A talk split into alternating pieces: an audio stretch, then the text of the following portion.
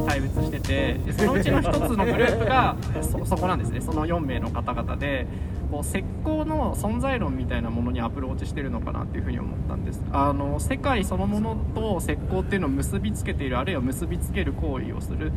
えー、世界に充填するみたいなことを繰り返すことによって石膏っていうものがえー、単なるこう粉末だったりだとか何かこう科学的な変化があるものだけではなくってもっとこう象徴的に何を持つのかみたいなところまで、えー、触れ始めているのが、えー、そこの4名の方々かなと思ったんですけれどちょっとあの若干この話題を切り出すのが遅かったなとは思うんですけどあの今からでもぜひその石膏っていうもの自体について少しあの4名でお話をしていただけたら僕は聞きたいなと思うんですけど。あごめんその前にさあの 3つに分けたんでしょ、はいはい、残りの2つのグループもせっかくだから言ってくださいよ。あはいえっ、ー、とあのすごいざっくりとなんですけど、えーと、深井さん富井さん高橋さん土井さん藤原さんがえーと、ちょっとその石膏っていうものをテクスチャーやその素材の可能性にかけているっていう意味で、まあ、ポスト実在とでも言うべき用法っていうふうに 僕ちょっとメモしていて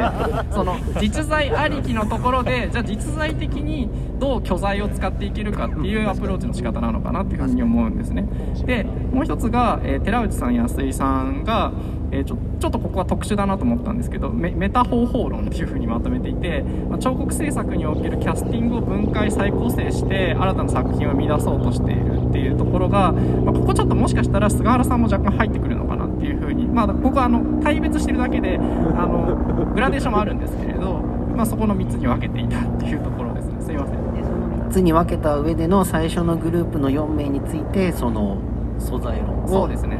語ってほしいとこですね、はい、はい、お願いします。そうですね。私はなんかととどめることが、まあ、あの自分の作品でもと映像？映像をよく使ってるんですけど普段は。その映像カメラで記録することっていうことをまあとめることって解釈していてでそのそことつなげて考えてました石膏っていうのがなんかこうまあまあ石膏取りだと思うんですけどまあ塑像塑像うんまあそうですね。まあだから塑像まあ粘土とかだとまあ今回やりやりましたけど日中6人塑像やっぱりこう辛抱がないと何かにこう押し付けないと形をとどめることができないっていうのがすごく私はそこはすごく興味があってでまあそのそうですねそのそそういうものそのとどめることができないものを無理無理やりではないと思うけど石膏っていうものがとどめる役割硬くなるっていう役割を持ってるっていうところがなんか気になって制作はしていました。なのでなんかこうそうですね。あの作品は風風景をモチーフにしてるんですけど何て言うんだろうこ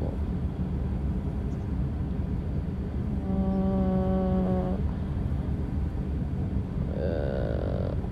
ん。なんかまあもレリーフなので壁につけてるんですけどこうこっち側の壁があってこっち側から作るんじゃなくてこう外が内側からこうまあとどめてたっていうことはそういうことですよね。ここっちの力があるからなんかそのぶつかりみたいなのがあの表現できできたらっていうか、まあ、そのそれそれをとどめる手段として石膏を使うっていうふうに考えてました。多分中谷さん二藤さんと共有共感できる部分多いですよねそうですねはいい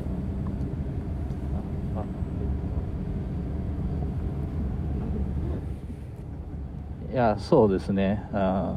あの、えー、どこまでが、えー、その領域なのかみたいな、えー、話だと思うんですけど僕はそのそれを自分の身体に対してやっててでもっと言えば別に石膏に限らずあらゆる彫刻ってその自分っていう身体にとってその目型だと思うんですよね、えっと、よくオス型メス型って言うんですけどその要はその、え僕の体っていうのがこうまあ、指先でもあの腕でも何でもいいんですけど会った時に、えー、その、えー、すぐ隣り合う形、えー、ネガの方の形っていうものがその自分の外にある世界だと思うんだけどあのせ要はその彫刻に対して道具にせよ何にせよその自分からのそのアプローチがあってで、えー、その結果出来上がってるものっていうのは要はその自分に隣り合うあの形というかあのそういうものなんじゃないかと思ってて、はい、なのでその別にその石膏に限らずあらゆる彫刻において起こること、えー、なんじゃないかなみたいな。その流れでいくと永谷さんとかどうなのかなみたいな。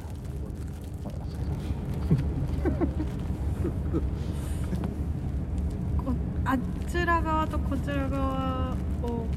うの場所を見つけるのがなんか結構今日のあの粘土塑像もそうですけど当に0、ね、あの0.01ミリのこの場所を粘土だとこうずっと行き来しながら最後この場所だって決めるじゃないですか。ね大丈夫大丈夫だからまあそういう意味合いでまあなんあの文章にも書いたんですけどこうそのライフマスクを初めて撮った時に目目をつぶると自分のこう距離自分自身の距離みたいのって遠くなるイメージがあってでも目を開けるとすごく世界がこちらに来てピタッてなんか触るみたいな。なんかその場所をなんかライフマスクで初めて教えてくれたみたいなところがあってその石膏のこうあちらとこちらをこう完全にこう救い取ってくれる石膏の存在っていうのはなんかずっと面白いと思ってずっとあの 制作していってでそうですね。そういう話？そうそうそうででそうですね私の場合はこうレリーフをこうイメージのこうモモデリングをして自分で作った形を型取りしてその存在が一度消し去った時に残る痕跡みたいなのがすごくこう逆にそのものがここにあるよりも存在感としてこうイメージに近いんじゃない近いなと思ってそれ自体を作品にしてきたのでそうですね。そういうことかなと思います。逆ね菅原さんも。ね。ね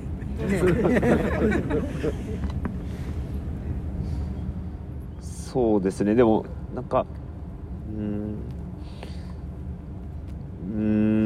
やっぱりこう石膏か僕は型を作ってますけどなんかその、まあ、自分が作りたい形だったり意図してるものの粘土の形が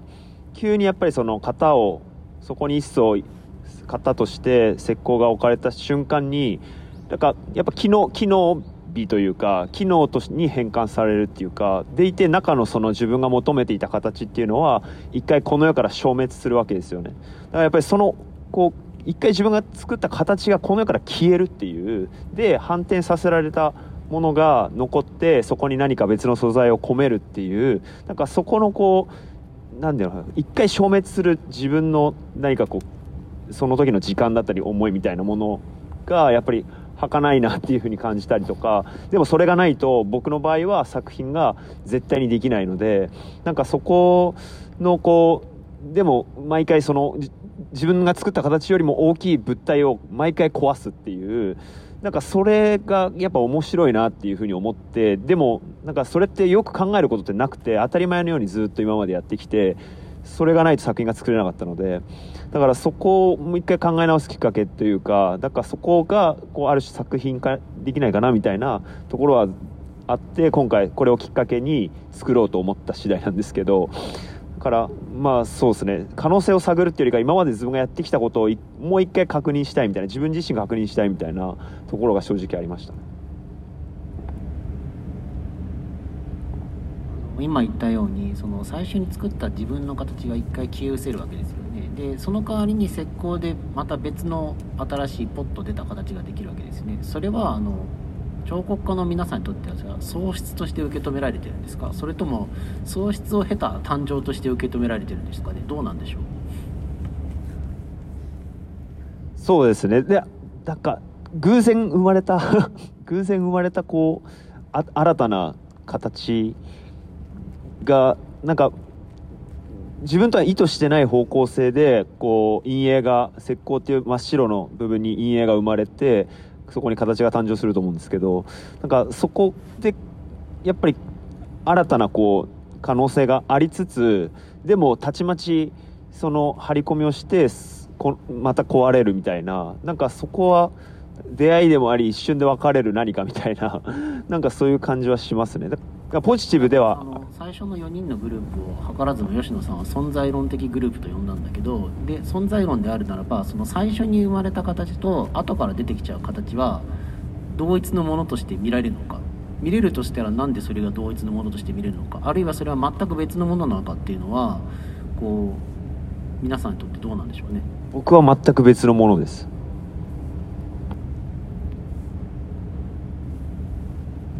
あ今までのマイクと違うすいません。僕はオスとメスの形が同じだと思います。その後新たに生まれるオスが同じかどうかちょっと分かんないんだけどオス型とメス型って同じ形だと思うんです。以上。あくまで境界の話なんですよね。境界が中央にないと成立しない関係性じゃないですか。そうですね。オス型メス型の話、はい。その反転可能な同一性というか。だからその触れるっていうのは要は形を同じくするっていうことだと思うんで。だからなんかよく反対の形って言われるんですね。メス型とオス型って。いやぴったりくっつくんだから絶対同じ形だって思う。どうですか？そうじゃないですか？実はいやあの私実は私が作ったものと二藤さんの同じ作品だと思うんですよ。ね。そうなんですよ。だからグループ分けしてあれと思ったんですけど。おそうですか。あの僕もちょっとあの同じようなこと今考えていて、えー、と寺内さんにとってその先ほど、えー石崎さんの方からその喪失であるのか新しい誕生であるのかみたいな話があったと思うんですけど寺内さんがくり抜いてしまったあの紙片というか紙の部分っていうのはあれは、えーまあ現実的に今どうなってる状態なのかあの捨てられて燃やされてしまったのかとかっていう話とあと,、えー、ともっと意味合い的に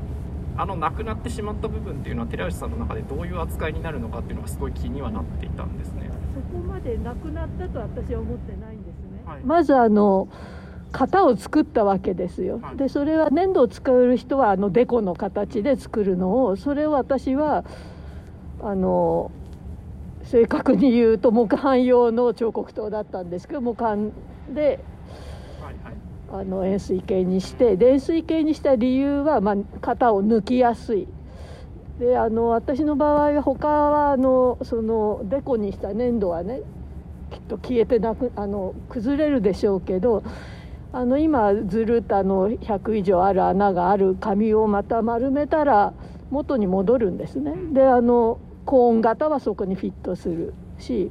ですからなくなったって感覚は全然ないです。であれなんで型を取ったかというと今わざとまあ私は割と逆説的な展示の仕方するんですけど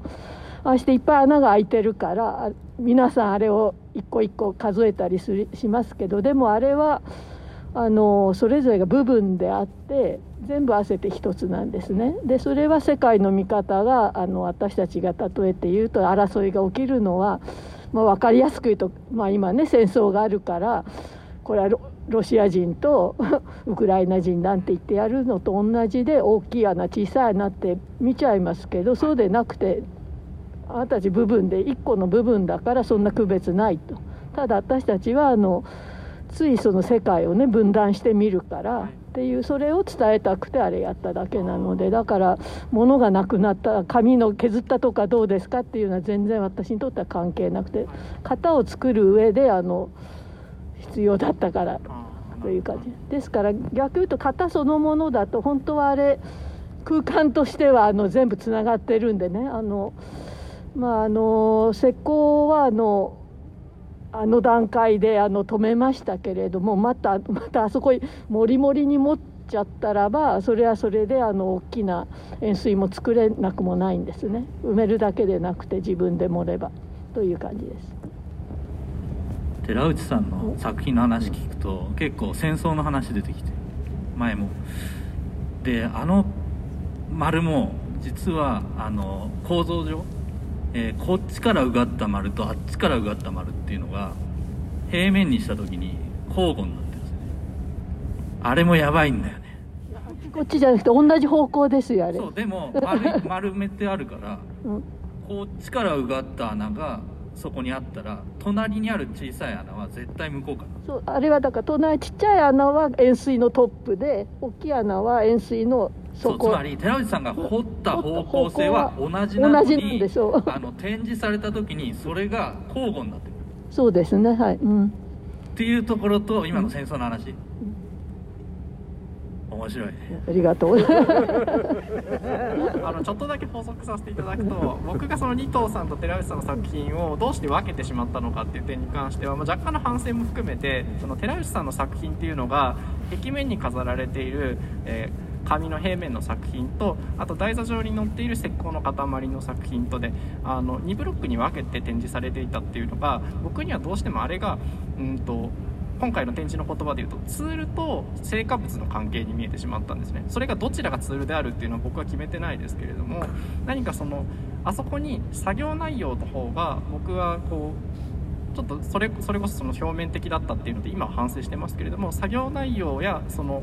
どうやって作ったのかっていう方式方法の方がちょっと気になって強く見えてきてしまったっていうのがあってそこであの安井さんの 3D プリンターの切削痕の、えー、と跡だったりだとかっていうのとちょっと重ねてあここはじゃあこの2人でまとめてみようみたいな風にまあ僕の自分の鑑賞の整理の仕方として分けてしまったっていうところがあって。でも今あの話伺うと、まあ、先ほどグラデーションというふうに申し上げたので別にしっかり分けるつもりはもともとないんですけれども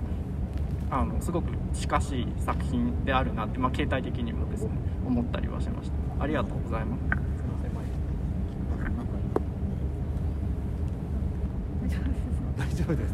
えーと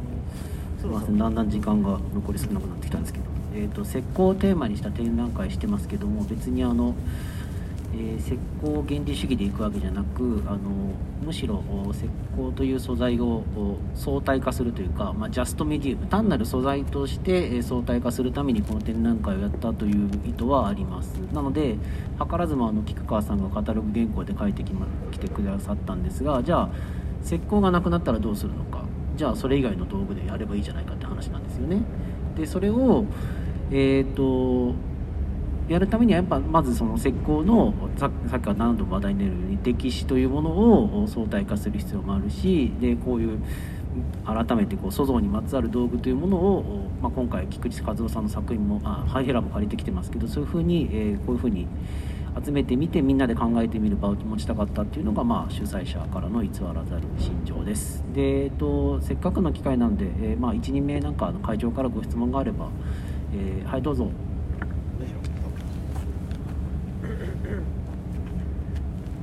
えっ、と彫刻学科の大塚です。あの石膏とかの話とはちょっと違うんですけど、えっと、美大彫刻についての質問で、えっと、さっき、えっと、関西と東京の違いみたいな話があったと思うんですけど、えっと、私この間外国に行ってきたんですけど、えっと、そこで感じたのはなんかみんなすごい自由だなっていうかその最初が自由だなっていうふうに感じて私は予備校でその上手になるためにたくさん勉強したんですけどそのそうじゃないやり方もあったのかなっていうかそれって本当は良かったのかな悪かったのかなっていうふうに思うんですけどなんかむさびに入ってそれがあんまり良くなかったんじゃないかなとも思ったりでもその予備校で上手になるためにやってたのは楽しくもあってなのでちょっとモヤモヤしてるんですけどその聞きたいのはその海外と日本の違いみたいなその美大の彫刻の勉強の仕方においてそういうのってあるんでしょうか？私もあのもう学生で亡くなってかなり40年経ってるので今のあの美大っていうのは言えないし私はイギリスしか知りませんが、まあ、一応イギリスで教えてたこともあるのでそれで言うとあのまず入試が違うんですね。あの全員が同じものを目の前にあることを模倣するっていうことはなくて高校生の時にあの好きに作ってる自由作品を持っていくんです。それであのそこの時、まあ、ポートフォリオって言って、まあ、あのもうなんだあのデッサンのペーパーぐらいの大きさのとこものがまあ10枚20枚でそこにあの完成作品でないのも入れてったりするんですね。こういうことに興味があるって言って自分の好きなあの絵描きなんかからどういうふうにアイデア出したかとかそういうようなのでとにかくチェックする場所が違う。あの上手な技法技術だから本当に入る時へったくそな子もいっぱいいます。だからでもなぜかあの大人になるとそれなりのねあの技術をつけてはくるのでそこが日本はまずやっぱり技術を身につけてから自分の表現したいことを技術がなきゃできないんでしょっていうきっと方法かもしれないし。でもそこが私がいた頃は違いましたね。だからあの入試大変なんです時間かかって。3ヶ月ぐらいかかるか教員にとって地獄。でまあ、あと面接もしますし。だから全員の先生がそれ関わってらんないのであの、ま、私もファウンデーションなんていうので入試担当したことあるんですけれどもあの私とあのもう一人ぐらいの先生であの選んでいくみたいな感じですね。だから運もありますよね。みんなやっぱり美術なんていうのは正解なくて好みだから。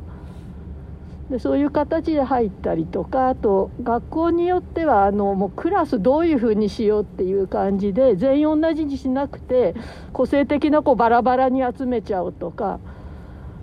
ただ本当今はちょっと分かり分からないです。どうなってるか。もう全然時代違うしあの、まあ、多分ポートフォリオはいまだに持っていくとは思うんですけれども今なんて言ったってあのデータがねの時代だけ私の時代は本物の時代だから多分だいぶ違うと思います。でああと入ってからあのどんどんやめていくんですね。自分はここのコースに向いてないと思う子はやめちゃって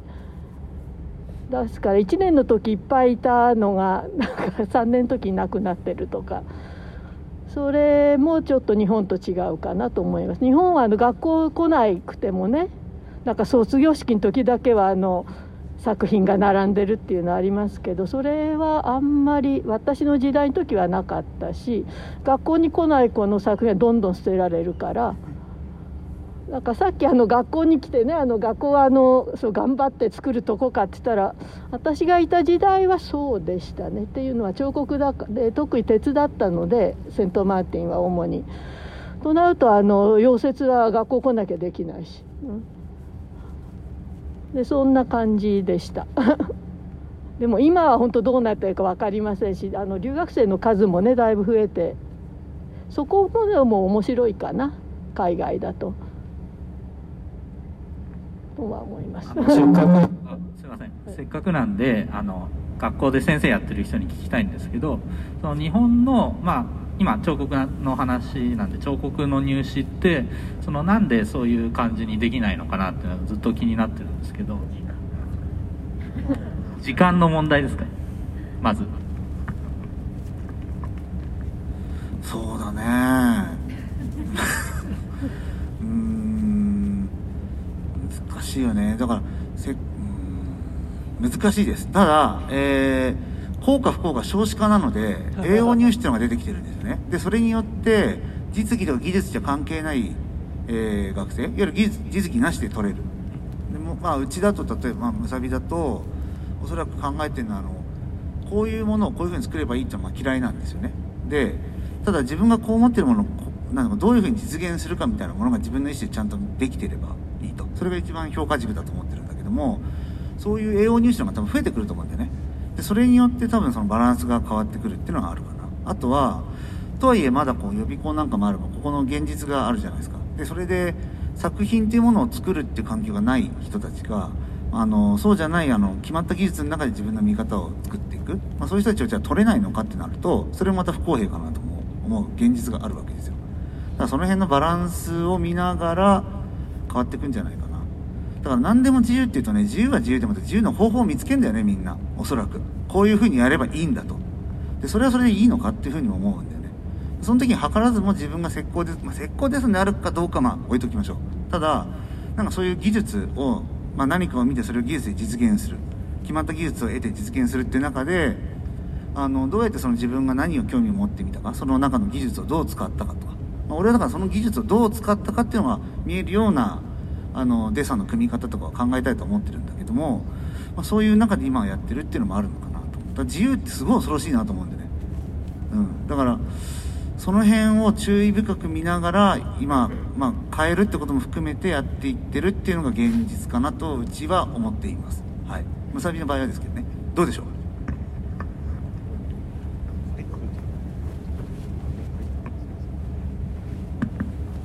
えー、とそうですね。僕も、まあ、ちょっとトミーさんと同じようなことを思うんですけど、まああのまあ、ちょっと僕もね、まあ、なんで美大チョークが嫌いだかだったかっていうとやっぱ成功デッサンを大事な時期にひたすらやらされたっていうことが後々なんかやっぱどうだったのかなっていうのは結構思ったことがあってでまあもちろんそれはそれでねあのいいこともあったのに、まあ、一概にどうとは言えないんですけどであのーまあ僕もやっぱあの一般の入試でねあのうまい子がうまく書けてるかうまく作れてるかみたいなまあそういうような、えー視点で、えー取ってるようなあ状況ではあるんですけどやっぱり型やあのやっぱ栄養としてこう入試っていうまあいわつまりポートフォリオで、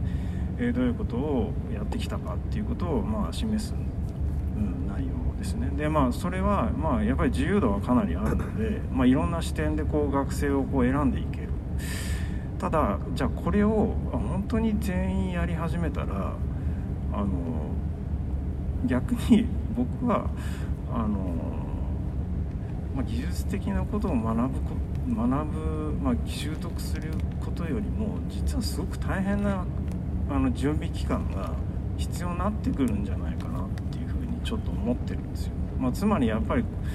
その人の個性をどこまでやっぱアピールしていくかっていうところですよね。でそこにあのやっぱある程度のこう高校生っていうね、まあ、1819っていうが時期の中で、まあ、ある意味確立されきってない中で、まあ、それをアピールして判断するっていうのは、まあ、意外と危険なことなのかなっていうところはちょっとある、まあ、要はさせちゃってるようななんかアピールさせちゃってるっていうね。なんかそれはなんか非常にこうあのーまあ、しなくてもいいこともひょっとしたらさせちゃうっていうようなことが起きてくるかなっていうのはちょっと思ってます。ただまあ今のバランスで言うとその技術的なことと、まあ、技術があんまり得意じゃないけど、まあ、英語入試で別の自分の要素をアピールするっていうバランスは、まあ、結構いい内容だなとは思ってきてるので、まあ、そこはちょっと今までの、まあ、僕らがひたすら何浪もして、ね、同じ施工デッサン書いてる時期よりは、まあ、すごいあの選びやすいし、まあ、こういううまい子もいれば、まあ、うまくないけどこういう個性があるしこういう子がいた方が逆にお互いが生きるんじゃないかみたいな関係の中で選べるようになってきてる、まあ、そこはすごく、まあ、僕はいいかなと思ってます。ただまあこれはやっぱ少子化があの、まあ、いいか悪いか分かんないですけどだからこそできてるっていうのはありますかね。であとそうだな僕もあの興味がなかったら僕あんまこう立場上言えないかもしれないけど僕やめた方がいいと思うんですよ。ぶっちゃけ。あのやっぱりお金学費すごいかかってるしで興味がないんだったらやっぱりじゃあ何に興味があるのかっていうことをあの掛け渡しじゃないけど、まあ、そういうことえつまり入った後にどうしていくかっていうことも、まあ、あの動きやすいシステムっていうのを、まあ、作ってった方がいいかなとは思ってます。だからやっぱり彫刻入ったから彫刻で卒業しなきゃって思う、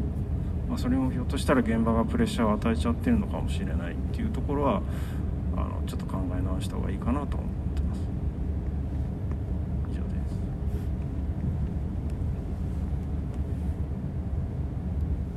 えっとじゃあそろそろ2時間になりましたのでもう本当寒いのでえーとこれで終わりにしたいと思いますけれどもあの今日はあの午後1時からですねずっとあの16人塑像もありまして、えー皆さん本当に長い間どうもありがとうございました。観客の皆さんも寒い中ありがとうございました。これにてトークライブを終わりたいと思います、「